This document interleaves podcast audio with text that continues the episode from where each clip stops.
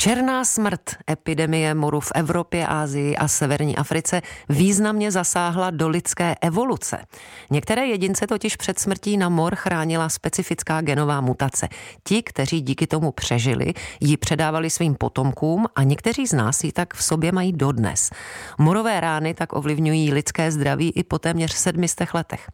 Podle nové studie totiž právě tato mutace, která předky některých z nás ochránila před morem, souvisí zároveň s některými současnými autoimunitními onemocněními.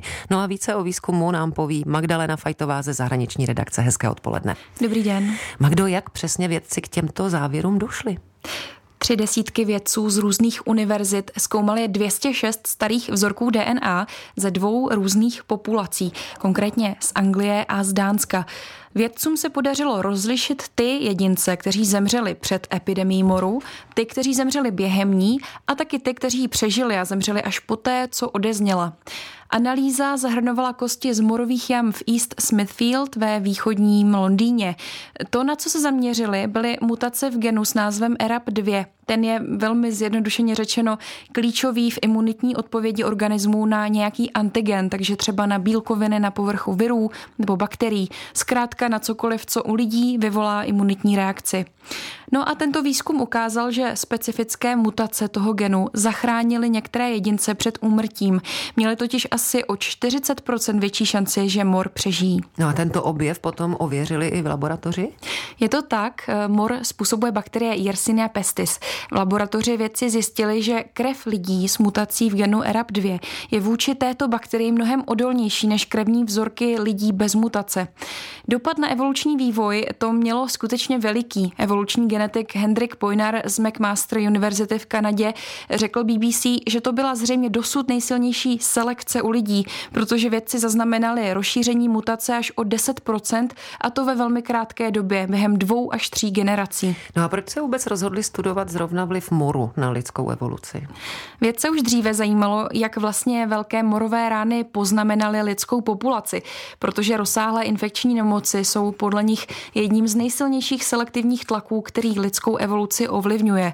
Při epidemiích moru zemřely v průběhu středověku a novověku desítky milionů lidí. Černá smrt, tedy vlna moru, která se přes Evropu a Asii přehnala ve 14. století, zabila podle odhadů 1/3 až 1/2 tehdejší populace.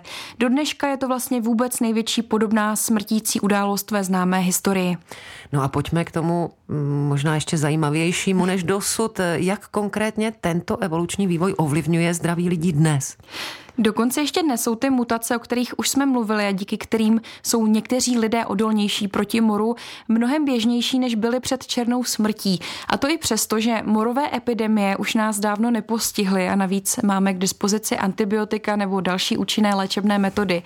Bohužel jsou ale tyhle mutace spojeny s některými autoimunitními chorobami, jakou je třeba Crohnova choroba, zánětlivé onemocnění střev. Můžeme třeba v mnohem menší míře sledovat nějaký podobný vývoj i v případu covidu?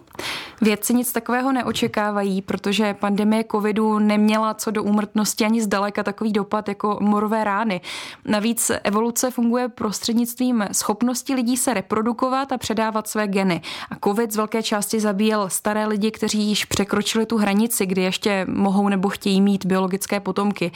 Naopak nemoc často přežili i ti, kteří byli v souvislosti s covidem geneticky znevýhodnění. A víme, že takoví mezi námi jsou.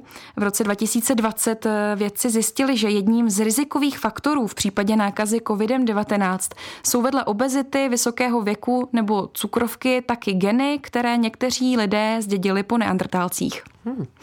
Tak jak si to potom interpretovat, to už necháme na posluchačích. Děkuji Magdaleně Fajtové ze Zahraniční redakce. Hezký den. Naslyšenou.